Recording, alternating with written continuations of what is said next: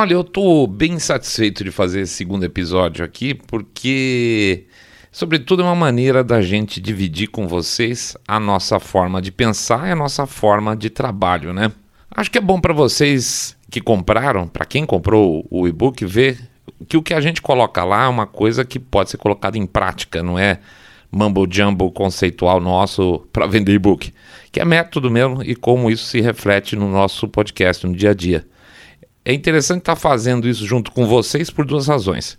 Porque vocês vão ter o resultado dessa avaliação junto da gente, claro, como se fosse, se fosse um, um processo interno só, exclusivamente, sem necessidade de gravar, de procurar trecho de vídeo para exemplificar, publicar, etc e tal, seria feito até no máximo no dia seguinte, né? Lembrando da regrinha das 24 horas, né? Sempre super importante. Aguarde sempre 24 horas.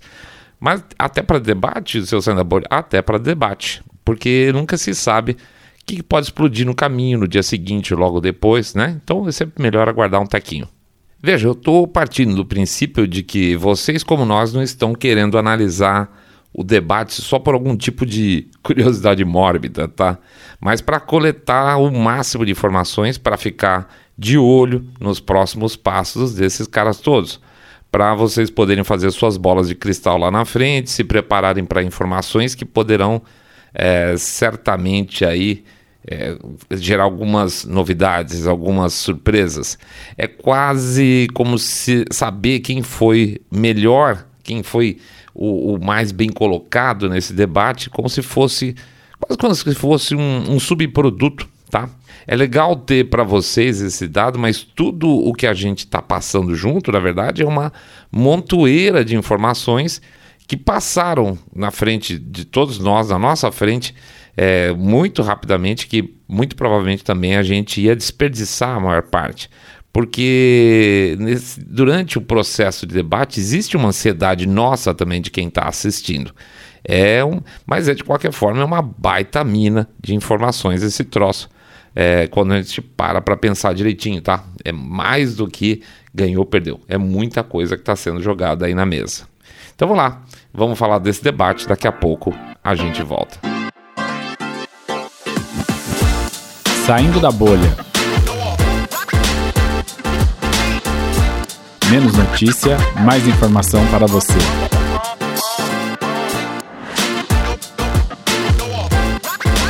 Trelendo o debate parte 2. Bem-vindos ao Saindo da Bolha, esse é o nosso episódio 188. E a gente vai fazer a segunda parte do nosso, da nossa análise do debate, ver aí quem que se deu bem, quem que se deu mal. Uh, antes de mais nada, vou pedir para vocês entrarem lá no site www.saindabolha.com.br, clicar no botão follow ou seguir a gente no Spotify, podcast de Google Podcast, Apple Podcast, pedir para dar um share nesse episódio se vocês gostarem e fazer o famoso boca a boca sarado, contando que vocês estão acompanhando o podcast Cabeça Direita Limpinho, supimpa, que detesta o politicamente correto e as manipulações da mídia. É muito, detesto muito. Pede também, por favor, para vocês considerarem de coração aí uma doação por meio do Pix. A gente sabe, como sempre, esses episódios que a gente usa mais vídeos de terceiro tendem a ser desmonetizados. Então a gente pede lá 1, 2, 5, 10, 10 milhões de reais pingado não é seco, ou um real por episódio, porque um real por episódio ajuda pra caramba, tá? Tive reclamação que faltou o barulhinho da, da registradora, né? É verdade, esqueci no último episódio aqui na hora da edição. Muito bem, é isso aí. Contamos tudo que a gente precisava. Vamos pra frente, gente. programa de novo tá compridinho. Vida que segue. Vamos pra prática.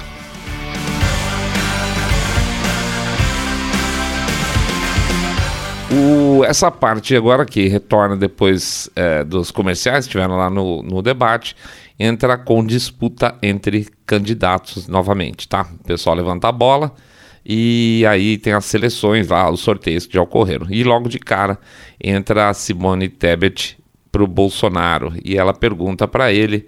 Ela, ela faz uma linha, obviamente, falsamente gentil. Não, vou deixar como ele teve o tempo de é, o direito de resposta dele negado, vou deixar ele se defender. Só que ela, se, ela bota ele para se defender atacando, né? E a pergunta que ela faz é por que esse ódio que ele tem pelas mulheres? O candidato Bolsonaro, como deputado, defendeu um assassino de mulheres, de uma mulher no Senado. Defendeu um torturador de mulheres, assim mesmo, no plural. Votou contra os direitos das empregadas domésticas, votou contra o contrato de trabalho e os direitos trabalhistas das mulheres. Ameaça jornalistas, comete misoginia, agride as mulheres brasileiras. Eu mesma já fui vítima, repito aqui, de violência política de seus ministros. Eu quero, de forma bem objetiva, não voltar na, voltar na questão do robô, que não me intimida, dos recortes de fake news que são divulgados a todo momento, inclusive sobre minha candidatura. Mas a pergunta é bem objetiva. Candidato Bolsonaro, por que tanta raiva das mulheres? A Simone Tebet fala que o Bolsonaro apoiou o assassinato de mulheres e torturadores de mulheres, ou um tor perdão, torturador de mulheres, e eu acho importante discutir isso, se me permitem. A história dele defender um assassino de mulheres, que ela corrige depois, ele fala que é um assassino de, de uma mulher, é um discurso estranho do Bolsonaro lá no começo da carreira política dele, eu não posso negar que seja, tá? O cara de fato mandou assassinar a deputada. Era um cara que era o suplente da deputada, manda assassinar a deputada. É, é, provado isso, o cara confessa e tudo mais. Por qualquer razão que seja, e aí eu digo por qualquer razão que seja, a, a não ser legítima defesa, não faz sentido ter um assassino dentro da Câmara de Deputados. Para mim, pelo menos, não faz. Na época, o que acontece? O Bolsonaro lamentou a decisão de cassação desse cara. É uma mácula velha, mas é uma mácula, tá? Ferrou. E os inimigos sabem pegar no pé desse tipo de coisa, vão levantar sempre muita coisa aí para trás. Eu nem lembrava dessa história, vou ser franco para vocês. Então, essa é a história do assassino de mulher. É... E que ele defendeu um torturador de mulheres, e ela tá falando aí do Ustra, né? Repara aqui como a, a linguagem é importante. Quando se fala que ele defendeu um torturador de mulheres, faz parecer para quem não sabe da história lá do Ustra, né? Faz parecer que o, o Bolsonaro estava é, apoiando, sei lá, um maluco que levava mulheres para o porão de casa e torturava. Tal. E o Bolsonaro defendeu isso aí. E o mesmo serve para o mesmo caso. Então ele defende é, torturadores, assassinos. Você coloca tudo dentro de uma caixa e o negócio fica muito pior do que realmente é. Mas tem um problema. Por mais que essa parte em discursos colhem tá? É, o que ela falou colem pro, cola para uma parcela da, limitada da população, como ela, Tebet, não tem tempo de contar essas histórias completas, como a gente está fazendo aqui agora, e na verdade geraria a necessidade até mais é, explicações, porque ela só tinha dois minutos, né? Tudo acaba soando meio uma acusação vazia política, sabe? Não, não, não, é contundente. É, a frase em si é contundente. Ah, ele apoiou, etc e tal. Mas quando? Né? Isso, ainda assim, dependendo de quem responde, pode provocar prejuízo. Se o cara for se defender dessa acusação, se ele partisse por uma defesa, não, veja bem, o que aconteceu é assim, assim, assado, ferrou. Porque ele ia gastar os quatro minutos se justificando e com isso ele ia reforçar a narrativa da ideia lá do acusador. Mas o Bolsonaro não fez isso, tá? Ele não fez isso e ao invés de se defender, ele contra-atacou. Me acusa sem prova nenhuma. Começa dizendo que eu defendi um estuprador. Qual? Qual estuprador? Por que essa forma barata de me acusar como se eu não gostasse de mulheres? Isso é fake news. E, num certo sentido, dá para justificar dessa forma mais tarde, se precisar. E ainda passou a falar dos seus feitos em favor das mulheres. Então, novamente, é, era a segunda vez que acontecia essa história de mulheres. Esse tipo de coisa é interessante para mostrar um outro ponto, que vai se repetir no, no, nos próximos debates, provavelmente, perdão, nos próximos embates entre entre candidatos, só que com sinal contrário. Aliás, também aconteceu um pouco lá na história do Dávila com Ciro, tá? Você pega um oponente complicado, ainda que não competente, como foi o caso na Tebet nessa história, é, isso pode estragar a rodada de um candidato. Tá? O cara ele tem uma previsão de aparecer, sei lá, quatro, cinco, seis vezes durante o, o debate todo. Você pega uma situação dessa, mesmo que a Tebet não tenha sido é, competente para para fazer o ataque dela, estraga uma rodada. Então você fica com uma rodada a menos para vender. Né? Ele, ele, vendeu lá os benefícios que ele fez para as mulheres, mas antes ele perdeu tempo tendo que dar uma, uma esparramada aí no creme por cima do bolo para a coisa não ficar empelotada. Tá? Então não foi legal, não ajuda de qualquer forma. É, com isso, o, o Bolsonaro ele perde a rodada, tá? E a gente bota aí zero ponto para ele nessa rodada específica. E a Simone Tebet, bom, ela a gente quebrou muito a cabeça, mas ela conseguiu o objetivo dela. É, talvez e só talvez, tá? Com acusações falsas na percepção geral de que o que muita gente pode ter pensado, né? O que, que essa mulher está falando, etc. e tal. Isso não é uma boa ideia também, tá? Então eu acho que foi mais prejuízo esse ataque dela do, do, que lucro. Ela poderia ter atacado a questão, o, o perdão, sei lá, um, uh, o Bolsonaro por uma questão de machismo de alguma outra forma. Na nossa opinião, ela não se deu bem nesse ataque, não, tá? Então fica menos um ponto para ela, porque ela, para muita gente, pode ter, pode ter passado realmente o que ela falou, foi fake news, beleza? Então, zero para o Bolsonaro, um ponto, menos um ponto para ela. Aí, a Sora, aí vem a Soraya e ela chama o Lula. Ela faz uma coisa importante aqui, que é chamar alguém grande para, porque você precisa de gente grande para chamar atenção. Se você ficar chamando os secundários porque você não quer é, apanhar e você quer fazer um bate-bola, aquele troca de bolinha que a gente estava comentando, é bom porque você fala suas ideias, é ruim porque você continua escondido. Então a Soraya, nesse sentido, ela foi valente, vamos chamar assim, e chamou o Lula logo de cara, falando que ele não tinha proposta. A ideia é boa, mas ela, Soraya, é muito fraca. E agora volta. Volta sem proposta. Não sei o que vai fazer para acabar com a carga tributária, melhorar o poder de compra das pessoas. Gostaria de ouvir do senhor, porque não consegui entender até agora no seu plano. Lembra o caso do Dávila com o Ciro, que o Dávila praticamente deu quatro minutos para o Ciro para falar de educação e no final das contas vender dois minutos de proposta dele? Então, não, não foi exatamente assim. Ah, num certo sentido, é, falar que o Lula não tem proposta é uma ideia, mas dizer que ele não tem proposta para melhorar o índice de consumo da classe trabalhadora é dar para o Lula o que o Lula gosta também de fazer. É, é, os governos do PT foram o quê? Incentivar o consumo de maneira que fosse possível para empurrar um, o crescimento do país em voos aí de galinha, né? Foi o que eles fizeram direto. Então, não rola fazer essa acusação porque você dá um monte de, de material para o cara falar. Ele vai falar de consumo o tempo todo, e sem sacanagem. Na primeira vez que nós vimos o debate, deu até para sair da frente da TV, pegar um belisco, porque era óbvio que ele ia motonivelar ela. E motonivelou sim, tá? Ela deu de presente para ele dois pontos para e, e ainda passou por desinformada, tá? Ele conseguiu entortar de uma maneira que ela passou por desinformada, foi muito ruim. Então, nesse sentido específico, dois nesse bloco, dois pontos para o Lula, menos dois pontos para a Soraya. Aí o Ciro chama o, o Dávila e vai, ele vai fazer o que? Ele acaba retornando a gentileza do Dávila daquela, naquela anterior. Ele queria falar sobre renegociação lá de dívidas de crédito, e aí deixa o Dávila fazer o que ele queria. Ele, quer, queria fazer propaganda dele, deixando o Dávila à vontade.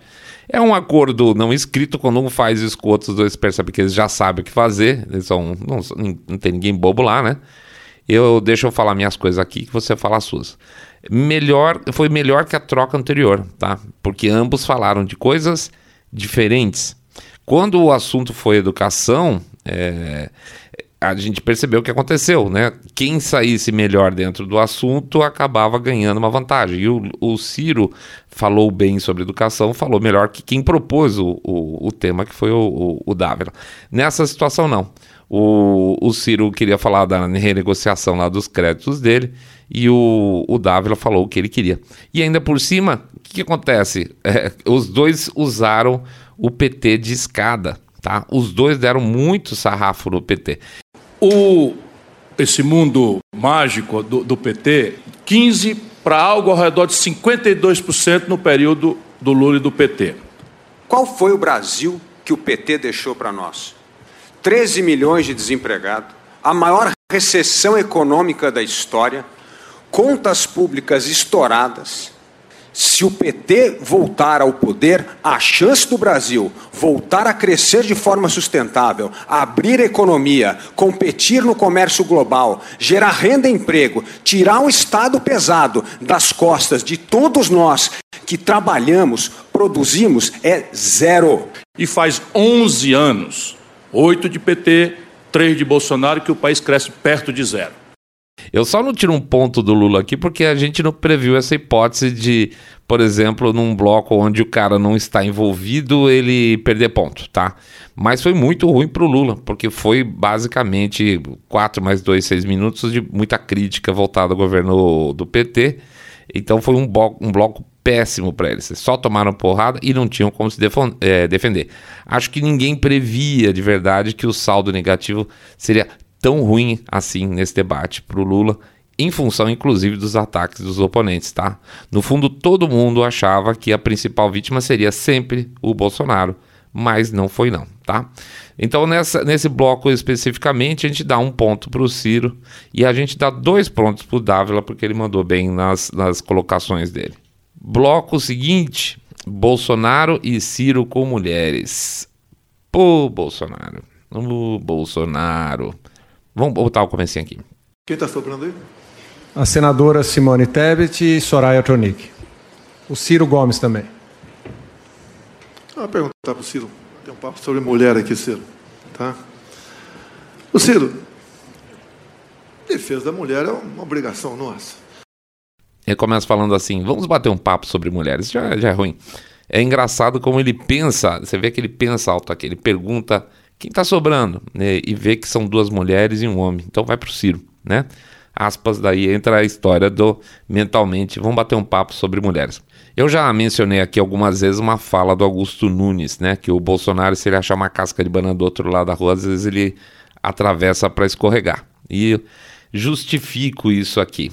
É, não, não foi a forma.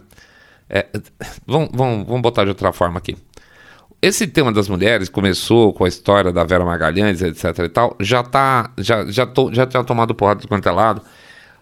Morre, né? Morreu. Ele não ia resgatar isso a partir de agora. Se ele tivesse qualquer outra coisa mais interessante para fazer, melhor.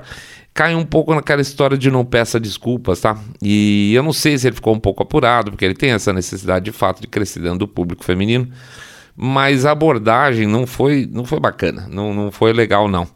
Então, o Ciro entra para pegar carona, né, no final das contas, com a pergunta do, do Bolsonaro, chama ele de tosco, aí, de, em outras palavras. O Bolsonaro entra com a história da Patrícia Pilar, o Ciro fala que já pediu desculpa. Tudo errado, tá? Foi, um, foi muito amador esse pedaço aqui, tanto de um quanto de outro, na boa, tá? Então o que, que eu vou fazer? Eu vou botar menos dois para o Bolsonaro, menos um para o Ciro, tá? Foi, foi realmente muito ruim. Pô, Bolsonaro. Olha, nessa aí, o Bolsonaro, se tivesse feito um papel bacaninha, podia ter subido para para 8, né? Sei lá, 8 a 7, na verdade, com o Ciro. Ele estava com 5 até agora. É, e a gente está torcendo mesmo, não tô, não tô negando de forma alguma. É, o nosso viés torce favoravelmente, mas a análise tem que tentar, tem que tentar ser meio fora de viés, tá? Deixem ser humanos, pelo menos nas minhas torcidas aqui, mas na análise eu sei que a gente não pode não. Então tô tirando dois pontos aqui do Bolsonaro, tô tirando um ponto sério. Eu acho que foi, foi, foi crítico essa, essa, esse posicionamento, essa escolha do tema, a forma com que ele abordou o, o, o Ciro e depois a paulada de tentar transferir para o Ciro essa questão do machismo também. Não valeu a pena, não valia mesmo, infelizmente. Bom, Lula aí é o próximo é o próximo candidato e ele teria lá para escolher a Simone ou a Simária. A Simária não, a Soraya. O Lula então tentou fazer uma dobradinha com a Simone Tebet, imaginando que ela, sendo parte da CPI do circo lá, da Covid, que ela ia nadar abraçada junto dele para tocar pau no Bolsonaro.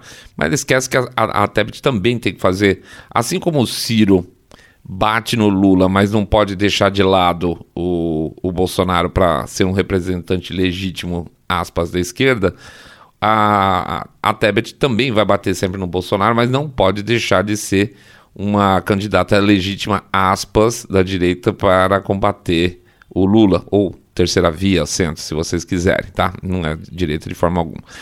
É, então teve aquele bloco que eu tiraria um ponto do Lula, né? De tanto que ele apanhou do Ciro Dávila juntos. Se eu tivesse como, eventualmente eu tiraria até um ponto do Bolsonaro também, porque os dois ficaram batendo nele, tá? Mas não fiz, não faço um, não faço no outro. A Tebet, a Tebet mentiu pra cacete, tá? Muito. Mentira após mentira, bem ao estilo da CPI da Covid, mas acabou virando a canhoneira pro Lula também. E ele, eu acho, não estava esperando isso não. O resultado foi o quê? Um pedido de resposta do Bolsonaro, um ponto extra para Tebet, que fez o papel dela de atacar o presidente para agradar os limpinhos e ainda conseguiu se afastar do PC, do PC, do PT, e uma certa aura de independência, estilo terceira via. Então o, o papel dela ela fez lá, ganhou um pontinho dela. É, então um ponto para ela e menos um ponto para o Lula, tá? Sabe aqueles desenhos animados que o personagem pega a garrucha, dá um tiro, estoura na cara dele. Só faltou a, o, o, Lula ficar com cara de pólvora porque ele tentou contar com a Tebet e acabou tomando uma porrada no meio da fuça. E ela, lembrando, quem responde tem mais tempo, tem quatro minutos, né? E disso então gera um direito de, de resposta do Bolsonaro. Ele limpou bem a área, tá? Mostrou indignação que tinha que mostrar e ainda ficou com a palavra final. Essa, esse direito de resposta dele foi muito bom. Bem, é do Lula. Ainda bem que a natureza criou esse monstro do coronavírus. Que moral tu tem para falar de mim, o ex-presidiário? Tá? Nenhuma moral. Sigilo de 100 anos, uma lei lá do tempo da Dilma. Para as questões pessoais, meu cartão de vacina ou quem me visita no Alvorada. Nada mais além disso. Orçamento secreto. Eu vetei. O parlamento derrubou o veto. É lei. O seu partido, Lula, votou para derrubar o veto no tocante ao orçamento secreto. Não tenho nada a ver com isso. E dizer a vocês também, a vacina corromper, tentou corromper, está de, tá de brincadeira, nobre senadora. Tentou corromper, cadê a corrupção? Cadê o contrato assinado? Cadê a nota? Não tem nada. Só fake news e mentira a meu respeito. Para mim, honestamente, foi muito bem usado. Foi muito bom ele ter pegado logo todos os temas que ele estava com pendência ali, responder e jogar tudo de volta como acusação. Mandou bem sim, e a gente deu dois pontos extra para o Bolsonaro nesse direito de resposta. Na sequência, o que, que a gente tem? É, o Dávila é, e a Soraya falando de fundão. Olha, até então eu estava achando essa Soraya verde, imatura, é, inexperiente. Mas nesse momento específico, eu comecei a pensar que ela talvez seja meio burrinha mesmo, tá? Se nós não tivéssemos o fundo eleitoral para financiar a democracia, nós nunca, principalmente nós mulheres, jamais teríamos acesso à, à, à política. Porque defender fundão num debate, por mais que você considere é, lícito, sério, então o Dávila entrou chutando o fundão na pergunta, e eu confesso que foi muito bem nesse bloco. Um pouco afetado às vezes, mas foi mais forte dessa vez, e eu acho que talvez é, ele imaginasse também que ia conseguir uma dobradinha com a Soraya, né? Porque falar de fundão é super bom, né? É, é muito complicado imaginar alguém que defenda o fundão. E ele aí achou a Soraya para defender, cara, né? a candidata do União Brasil, que é um partido totalmente sem consistência ideológica nenhuma, né? No final foi bom para ele porque ele Dávila é, ele conseguiu bater numa marca registrada do Partido Novo, que é a questão de ficar fora da, do fundão. Acho que encontrar alguém contra acabou sendo positivo porque colocou ele em uma posição de destaque favorável moralmente, tá? A única forma que você tem é assim, com um pouquinho de financiamento. E se você for dividir todo o fundo eleitoral pelo número total de candidatos, é bem pouco, senhor candidato. Por outro lado, a tonta lá defendendo o fundão, e no final ela contou que ela fez uma campanha já com 80 mil. Eu sei o que, que é isso, eu fiz uma campanha com 80 mil. Horas, Soraya, se você se elegeu senadora com 80 mil, por que falar que então precisa do fundão, né? Você não conseguiu, você não foi super criativa, podia falar exatamente isso. Veja, concordo com você, Dávila. Eu fui eleita pelo senadora pelo Mato Grosso com 80k. Olha que beleza. Agora, vir com esse papo de que precisa do fundão para ajudar as mulheres, gente, que essa na boa, é uma, essa mulher é uma fraude, né? Só mais um trechinho aqui, olha, tentando sair pela tangente puxando outro assunto. nada mais me deixa indignada que é ver é, os, os candidatos que, que já foram, um que é presidente e o outro que era presidente. Bom, nesse ponto, então, a gente então colocou dois pontos para o Dávila e menos dois pontos para a Soraya, tá? Por essa defesa de fundão e o Dávila realmente foi bem. E o placar geral, para quem está acompanhando por áudio, que não tem o gráficozinho ali na frente, tá assim: o Ciro com oito pontos, o Bolsonaro com cinco o Dávila subiu, teve uma, uma subida boa e alcançou a Tebet, que tá, os dois estão com 4. E aí vem os negativos, que é a Soraya com menos 6 e o Lula com menos 7. E aí entra então o bloco de pergunta dos jornalistas. E a gente vai depois, no final, a gente vai comentar um pouco isso aqui, tá? E aí começa o primeiro é um jornalista que chama o Ciro é, e pra, com o comentário da Soraya para falar sobre armas, tá? Eu vou pedir licença aqui para vocês de quebrar um pouco o padrão e colocar também a pergunta do aspas jornalista, é, que é para é como se o cara falasse, vocês vão reparar. Deixa eu botar isso aqui. Candidatos, o governo Bolsonaro emitiu uma série de decretos liberando amplamente a circulação de armas e munições no Brasil. A alegação é de que isso aumentaria a percepção, a segurança, de segurança pública. É, nos últimos dias, uma criança matou o cunhado é, é, com uma arma esquecida no automóvel. É, um atirador legalizado é, no Nordeste, irritado com uma criança que chorava, matou o pai e a babá. Em São Paulo, um grande carregamento de armas para o PCC era todo legalizado e também a mesma coisa aconteceu com milícias cariocas. É, caso sejam eleitos, quais, será, quais serão as suas atitudes em relação a esses decretos? Repara que é como se o cara já falasse: olha, eu vou fazer uma pergunta, mas eu já estou dando a dica da resposta certa, né? Olha, é o ridículo que esse cara se propõe a fazer uma pergunta que ele conta os casos já é, levando a resposta para um lado ou para o outro, tá? Então, beleza, vamos lá. O Ciro é contra, sem surpresa nenhuma. Argumenta aí de acordo com a cabeça de esquerda tradicional para pegar votos do Lula, né? Ele precisa estar alinhado aí na cabeça de esquerda geral, como eles pensam. Nada excepcional, uma argumentação Ok, tá? Agora olha a Soraya. Quando a gente fala em armamento, a gente tem falado muito em legítima defesa. As pessoas precisam se defender. E eu confesso, votei sim sempre a favor da defesa, da autodefesa, da possibilidade de uma pessoa ter no meio rural uma arma para se defender. E eu confesso. É, ela confessa, tá? Ela confessa. Ela, interessante, ela, se você pegar o contexto todo da resposta dela, ela não fala de armas, tá? Ela não respondeu, ou seja, ela não tem nenhum comprometimento com o tema, seja no sentido é, é, vai haver maior liberação ou menor liberação.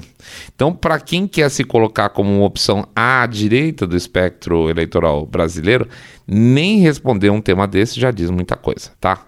Sem contar que não dá para alternar. Ela fala que vai alternar mandato do diretor de PF com o presidente, né? Sendo que PF a cada dois anos. Você não consegue alternar porque a, a, o mandato do presidente é quatro anos. Então você teria que ser é, há quatro anos também, só que alternado é, no meio do mandato. Então não funcionou, viu, o, o Soraya? Sinto muito. Eu vou botar aqui o Ciro um ponto e Soraya menos um ponto, por gentileza. Aí entra, a, aí vem a jornalista, entra a questão de mulheres de novo, claro, né? A jornalista fez um papelão de cobrir, de cobrar paridade de homens e mulheres em ministérios, sinto muito. Isso a imprensa americana faz de vez em quando, tá, gente? Ela pede para candidatos se comprometerem em debates com certas causas. Nas primárias democratas, por exemplo, todos os candidatos lá da primária se comprometeram a dar saúde para os imigrantes ilegais. E foi engraçado nessa, nesse. Acho que foi o terceiro debate. O, o Biden só levantou a mão meio que atrasado no final, assim. É, na época com aquela cara meio de não sei se eu devia não levantar, né? Me ferrei. Depois eu descumpro, né? Porque o cara tá se comprometendo ali na frente, levantando a mão, falando que sim. Mas papel de jornalista é fazer pergunta e não cobrar é, causa própria, né? Isso, o, o, jornalista querendo ser agente de pauta política, é, mostra o quanto esse povo, na boa, quanto esse povo está cada vez mais ridículo e se achando com um poder que não tem. As pessoas não querem assistir um debate para que eles, jornalistas, conduzam a política do país. A gente quer que os candidatos mostrem o que, que eles estão pensando, né?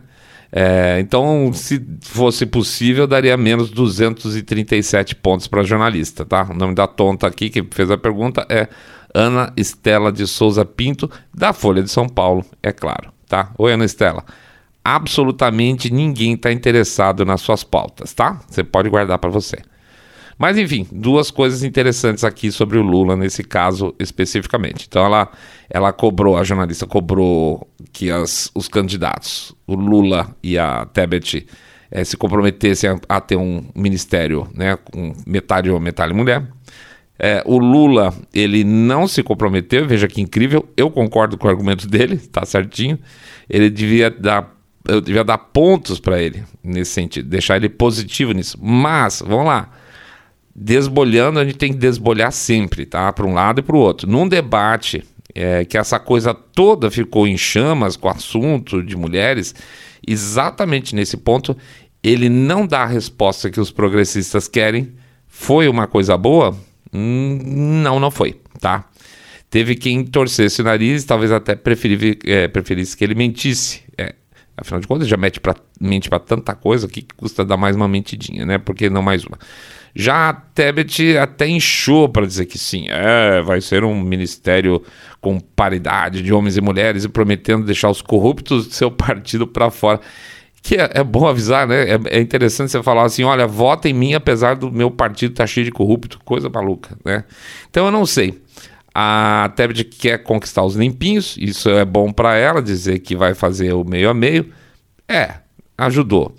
Zero para o Lula, porque apesar eu pessoalmente concordar com ele, é, não foi exatamente a resposta progressista desejada, tá?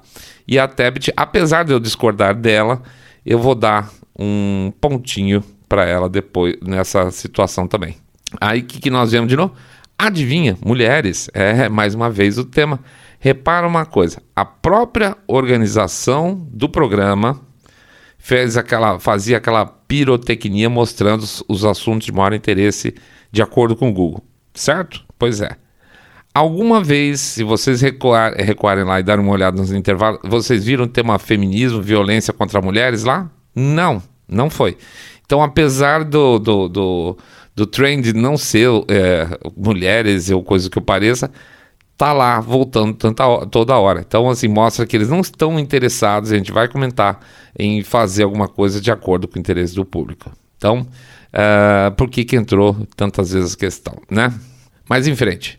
Nesse bloco, a não muito competente Fabiola Caras e Boca Cidral, ela começa o tema com uma informação falsa de que morre uma mulher a cada sete minutos vítima de feminicídio. Isso já foi amplamente debuncado aí nas redes sociais e em seguida, inclusive no dia seguinte, ela pediu desculpas com um tweet muito sem vergonha e ou seja, a, a, paridade entre o tempo que ela teve lá de, em rede nacional fazer uma informação falsa e responder com um tweetzinho mostra um pouco do, da importância que ela dá para passar a informação verdadeiras, né? Fazer as erratas dela. E na primeira resposta, então, vem o Dávila e segura muito bem, tá? Apesar dele falar Maria da Paz ao invés de Maria da Penha umas duas vezes. É, depois o, monstro, o Bolsonaro, que mostra que mulheres estão morrendo menos porque existe uma política efetiva de redução de violência, tá? Então, assim, tá lá os dois é, sendo questionados, né? O Bolsonaro e o Dávila, um ponto para cada um. Bom, nesse trecho super xoxo de debate, né? São dois minutinhos é, com a mesma questão. Na verdade, ele meio que esse trecho meio que não serve para nada, tá? E dificilmente teria debate de ideias, porque você tem dois minutos, dois minutos você não tem nem tempo de contrapor a outra parte. E veja, o primeiro nada fala o que quer e o segundo ele teria a opção de discordar ou falar o que ele quer. Para ele discordar, ele vai gastar dois minutos. Então ele, ele e, e, não vai ter tréplica, entendeu? Então não adianta, na verdade é, é uma economia de pergunta. É uma pergunta com dois minutos de resposta para cada um. No caso, o Dávila responde bem e o Bolsonaro também deu o jeito dele lá. Bom, com esse pontinho para cada um, ponto Bolsonaro, ponto Dávila, a gente faz um primeiro fechamento de contagem aqui novamente, só para quem está em áudio. O Ciro agora estaria com nove pontos, o Bolsonaro em segundo com seis, depois Dávila e Tebet empatado. O Dávila se recuperou bem, né? Deu mais esquentado depois da primeira metade. Depois Soraya e Lula com menos sete.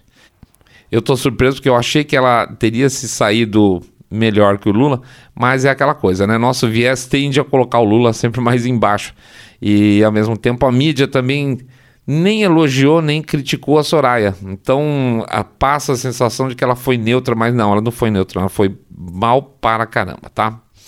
E aí vem uma etapa final de dois minutos para considerações finais de todo mundo. Aqui é o seguinte: se o cara for muito mané, ele perde ponto, porque ele tá sozinho, né? Só se ele gritar, eu quero confessar que eu sou corrupto, aí ele vai ganhar menos dois pontos, provavelmente. Se não, basicamente é 0, 1 um e 2 que deveria gerar. Então, não dá para o cara errar numa dessas. Vamos ver. O Ciro. O Ciro foi ok, não tropeçou, foi cuidadoso. É, olha aqui, é, é, aquela coisa, né? Se você quer ganhar, não dá para sair xingando o eleitor do oponente. Nesse sentido, ele é mais ele foi mais esperto. Então, ele tem que crescer pegando, teoricamente, voto do Lula, mas se der, do Bolsonaro também. Então, ele foi tranquilo, nada muito excepcional, um pontinho a mais para ele. O Lula. Porra, Lula. Era só não falar porcaria, só isso, né? Elogiou a Dilma, ok. Elogiou o Alckmin, ok. Ele vendeu os números dele, ok. Mas falar em derrubar o Bolsonaro por motociata, ah não, please, né? Então, é, comparou a pedalada com motociata, se, se ela caiu por. Se a Dilma caiu por pedalada, ele tinha que cair por motociata. Isso é muito ruim, na boa. Então, vou dar zero ponto pro Lula e deixa eu explicar. Qualquer um que não seja muito petista cabeça de bagre sabe que comparar, então. Pedalada com motociata é coisa de imbecil e é também chamar o eleitor de imbecil. Então, zero pontos para o Lula aqui. Olha, eu vou deixar por conta, eu vou, eu vou botar a marcação aqui do nossa para o Bolsonaro é, de dois pontos. A gente acha que ele foi muito bem no fechamento, honestamente. Se vocês acharem que não, é um ponto. Assim, ele, ele vendeu o que tinha que vender. Mas na nossa visão, nós estamos colocando dois pontos. Acho que ele cobriu bem o que tinha que fazer. Ele foi agressivo ala Bolsonaro na medida certa, tá? Então esses dois pontos quem está botando para ele nessa fase final vem daí, mas lá no final, se vocês quiserem descontar um pontinho, também fiquem à vontade. A Tebet fez um discurso bem Rodorico Paraguaçu, de político tradicional. Não sei se vale colocar aqui ou não. É, não vou colocar o trecho dela, não, tá? É, foi, foi, bem um 2, ganhou um joinha, um ponto para ela também. Aí entrou um direito de resposta do Lula. Cara, que difícil avaliar isso. É, é, ele mente tanto. Mas de alguma forma ele falou o que ele tinha que falar. Ele agrada, o que ele fala agrada o eleitorado dele. Mas eu não acredito que sirva para enganar quem não quer ser enganado, entendeu? É, é, é as coisas que ele fala funcionam bem para aquele cara que repete a enganação, mas não é uma coisa que gera interesse por pessoas que não são realmente militantes do PT. Então, assim, de verdade, eu, eu, eu diria zero ponto. Ele não ganhou nada com o direito de resposta dele. Aí volta os dois minutos lá de despedida, entra a Soraya. E que bode, né? Eu, eu, eu peguei bode essa manhã. é verdade. Isso não pode ser bom. Ter bode de alguém que eu nunca tinha é, conhecido antes, nunca tinha visto mais tempo falando. E, e você entra num, num debate gerando bode. Mas paciência, eu não estou aqui para isso, tá? Não é que eu estou falando, eu peguei o bode dela e vou avaliar mal. Eu, ela fez o papel dela nesse bloco, um pontinho para ela. O Dávila foi bem, acho que realmente foi. É, não que tenha tido alguma coisa em destaque, em particular, fantástica, mas ele vendeu bem o peixe dele, vendeu bem o peixe do novo, que eu acho importante, mais um pontinho para ele também. E aí, terminada essa fase, o que significa basicamente o final do debate, para quem está com o áudio, como é que ficou o placar? ficou, na nossa visão, o seguinte: Ciro 10, Bolsonaro 8. E se alguém que preferir questionar a nossa decisão é, última de ter dado dois pontos para o Bolsonaro no encerramento, até porque foi o único que teve dois pontos, então seria 7, tá? Mas ainda seria o segundo lugar. Depois o Dávila com 6. E aí embaixo veria a Soraya com menos 6 e o Lula com menos 7. Então, Ciro, Bolsonaro, Tebet e Tebet e Dávila empatados. Depois Soraya, Soraya e Lula. Tá aí. Mas eu queria falar um pouco mais sobre isso, tá? Vou fazer um, um bloquinho extra parte com vocês. Considerações finais.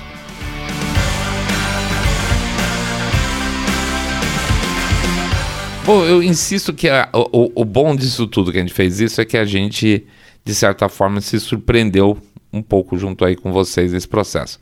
Para o Mr. Way e para o Rogerão, a resposta, quem foi melhor pro, no debate, os dois foram categóricos, que foi o Bolsonaro. Eu fiquei meio em dúvida se foi o Bolsonaro e o Ciro empatados ou o Bolsonaro. E na verdade, assim, se a gente for fazer então essa escavação arqueológica que a gente fez, detalhe, item a item, o Ciro teria sido o melhor do debate, tá? Nenhum de nós aqui na orelhada teria colocado Ciro em destaque na frente. Outro ponto, terminando o debate, que eu tive a impressão de que o Dávila tinha ido muito mal. E realmente falei, nossa, mas o Dávila foi mal para caramba. E a percepção de que a Tebet teria ido relativamente bem, como de fato foi. É, mas não, o Dávila foi, se você pegar no conjunto da obra, ele não foi ruim não, tá? É, meia culpa aqui. E, e, e, é, vamos dizer assim, engraçado, para mim aqui, eu, eu diria que a Tebet foi relativamente bem e a Soraya ter ido mediocremente um pouco abaixo. E, e, na verdade, olhando assim, com cuidado, com cautela, gente, que coisa horrível foi essa mulher. Se ela tivesse ficado atrás do Lula, hum, eu não diria que foi injustiça, não, depois de rever o debate algumas vezes. O Lula, sim, foi mal, tá? Ele foi tão mal que a imprensa não teve como esconder. Ele não sabe mais ser questionado. Ele só sabe falar de matéria é, pronta para um público amigo. E eu concordo com o Zé Maria Trindade lá da PAN. Ele está destreinado, tá? Ele não é nem a sombra é, de jogo de cintura, de rapidez de raciocínio, que ele já foi um dia. E olha, é complicado isso, viu? Porque isso é uma diferença muito grande para o partido que depende basicamente das costas do Lula para ficar de pé hoje, né? Mais um ponto importante que eu queria fechar com vocês, talvez mais importante do que quem ganhou, quem perdeu até agora. Por que será, por que será que o tema mulher entrou tantas vezes no debate? Será que é porque é onde o Bolsonaro tem mais dificuldade de penetrar? Desculpe a construção de frase aqui né? Pois é. Relembrando, é, é, mulheres, feminino, é, perdão, é, feminismo estavam lá na listinha do Google de temas importantes, em primeiro, segundo lugar, para ser repetido tantas vezes? Não. Então, sem dúvida, tá? Aqui não dá para ficar, a gente não pode ficar em cima do muro. Evidentemente, tem temas mais importantes para serem discutidos. Por exemplo, nada, zero, zip, rosca por exemplo, de relações internacionais. Não teve nada. Nenhuma pergunta sobre infraestrutura, a não ser aquela que fizeram com correlação com agronegócio. E nada relacionado com redução de violência, de proposta, a não ser aquela pergunta de temática de armas, em que o jornalista fez praticamente um disclaimer, né? É, já dizendo qual que a resposta tinha que estar certa. Então, gente, desculpa, não foi um debate onde Bolsonaro talvez fosse um eventual vítima de pancadaria dos seus opositores. Isso seria normal, ele é o um incumbente, então isso seria natural. E olha, isso também não foi exatamente o que aconteceu. Ele apanhou, mas apanhou menos que o Lula. A estrutura do debate, em termos de conteúdo, foi feita com o mais puro objetivo de jogar 200 cascas de banana na frente do presidente. Nesse sentido, até que, ok, ele caiu uma ou duas, mas era para se atrapalhar é, em algumas partes e chegou a se atrapalhar um pouco sim. Mas vamos lá, por que não falar? Vou dar um exemplo, por que não falar sobre violência sem estar tá pintado o assunto de feminismo? Porque assim o Bolsonaro ia se dar bem. E o Lula ia estar mal. Os números do Bolsonaro são muito melhores. que mais? Por que não falar de política externa? Porque o Lula ia ser exposto no seu apoio aos Ortegas da vida, aos Kirchner, aos Maduro. Podia até falar de amizade dele com o regime do Irã. O Bolsonaro teve que resgatar isso, porque não apareceu durante o debate todo, lá nos dois minutos finais dele de despedida. Senão passava totalmente em branco, tá? Não falou nada de política externa. Por que não falar de infraestrutura? Veja, teve Tebet, Ciro, Lula. Eles teriam muito para falar, porque eles já foram governantes, né? O Dávila podia pegar bastante carona no Zema. Todos teriam algo para falar fora a tonta da Soraya. Mas é que é preferível ninguém abrir um tema muito específico sobre infra, específico de infra, porque ia dar chance do Bolsonaro falar, porque são quatro anos sem dar notícia positiva do cara, sem deixar ele falar, sem ter abertura de apresentação de projetos deles, e aí eles iam abrir o flanco para ele vender o, o, peixe dele, né? Então, some com o tema. Por que não falar também, por exemplo, de posição sobre o aborto? Por quê? Porque o Bolsonaro é o único que se posiciona abertamente. Não, não estou nem falando do fato de ser a favor ou contra, mas é que o pessoal fica pulando de um lado para o outro, fingindo que não, não entendeu a pergunta. O único cara que se posiciona muito diretamente sobre o tema costuma ser o Bolsonaro. Então, as perguntas, é, especialmente feitas pelos jornalistas, né? E eu listo aqui para vocês. Deixa, repara a diferença aqui. É, quando abriu. Desculpa, vou dar uma desviada aqui. Quando abriu o debate da Band, vamos pegar a listinha de perguntas começou com a duplinha da Bandeirantes, tá? Então o que, que eles perguntaram? Vamos lá. Primeira pergunta: gastos versus necessidades sociais. Boa pergunta. Como é que você vai administrar a necessidade de gastar dinheiro com o que você tem? A segunda pergunta, separação de poderes. Perfeito, foi feito lá pelo jornalista, inclusive muito crítico ao Alexandre de Moraes. A terceira pergunta, atrasos na educação de, por causa da pandemia. É uma boa pergunta, porque tem toda essa questão de ah, fazer a coisa heróica do fica em casa, etc e tal. Não, isso gerou um atraso na questão educacional. É uma boa pergunta. Auxílios, os auxílios gerais lá, ok, foi feito também pelo Schneider da Band. Mas aí, olha o que começa a acontecer. A partir desse momento, as outras perguntas são: vacina, que é aquela história da Vera, da Vera Magalhães, da cultura que deu no que deu, tá? Provocação. Aí vem uma pergunta da Patrícia Campos Melo, da Folha, que é sobre união da esquerda. E, e na boa, o que, que é isso? Isso, isso aí é, é, é, é, pergunta. Era assim: era Lula com Ciro. Ela estava tentando montar um casamento ali na frente. Tá? E é uma pergunta que não interessa para o resto do público, a união da esquerda. Então, Patrícia Campos Melo, Folha. Aí entra a Thaís Oyama, da Folha de novo, e vai falar sobre o quê? feminismo, vão jogar umas cascas de banana pro Bolsonaro ou para os outros poderem falar mal dele. Aí entra a, um tema de religião da Mônica Bergman, amiga do Lula lá, que recebe salário da Folha, que também para preparar o caminho para o pessoal criticar o Bolsonaro em relação à religião. E aí repara, volta a uma pergunta da Band, Thaís Freitas, e ela pergunta o quê? Infraestrutura, alguma coisa, tá? Não tão aberto, mas pelo menos foi infraestrutura. Portanto, gente, é, por que, que esse ponto em destaque aqui? É, um debate não é só. Um debate não é só um debate, pessoas perguntando coisas um para o outro. A gente tem a, a tentação de achar que é só um monte de pergunta e resposta, tá? E quem foi bem e quem foi mal. Mas numa situação dessa, dá para ver claramente a construção da coisa como os temas não discutidos, certo? Quais foram os temas propostos por certos jornalistas, quais jornalistas propuseram esses temas, quais fizeram determinados tipos de perguntas com quais objetivos. Dá para separar claramente isso tudo, tá? E desculpa, não é jabá, tá? Que é método. Trelê é mais ou menos isso aí. O que, que tem por trás de, das coisas, aparentemente normais, tá? Ah, eram perguntas e respostas feitas por jornalistas. Não, né? O que, que são as coisas aparentemente normais que a gente tende a não prestar atenção? Os tais dos insertos, palavrinhas colocadas no meio, as redefinições de coisas, né? Eu falo A, mas na verdade estou querendo dizer B. E claro, em um debate, a estrutura feita especificamente para prejudicar ou ajudar um candidato, no caso específico desse debate, evidentemente para prejudicar o presidente. Portanto, quem ficou decepcionado, que achava que o Bolsonaro arrebentou, e aqui no, no, no nosso, na nossa leitura ficou que o Ciro foi melhor colocado, com alguma vantagem, é, não fico chateado não, tá? Porque com tanta baixaria, ele até que pontuou bem demais, tá bom?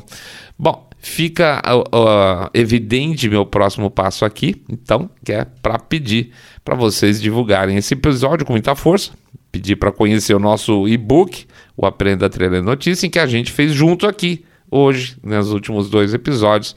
É literalmente um exercício prático de aplicação.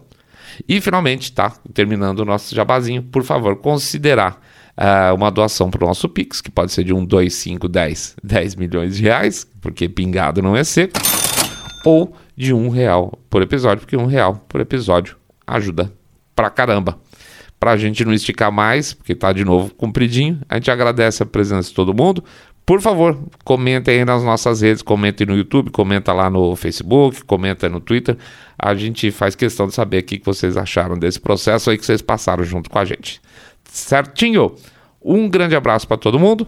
Vamos ver se, como é que a gente vai ser o próximo episódio, acho que na sexta-feira. Se a gente não tiver no bagaço total, mas em princípio, sexta-feira vamos estar juntos de novo. Em breve a gente vai retornar para vocês o que vocês acharam legal, que é falar um, é um preparando aí, tá um pouco de mais trabalho porque tem bastante dado, que é sobre excedentes de mortes que estão acontecendo aí pós-Covid, atendendo ao pedido da galera, beleza?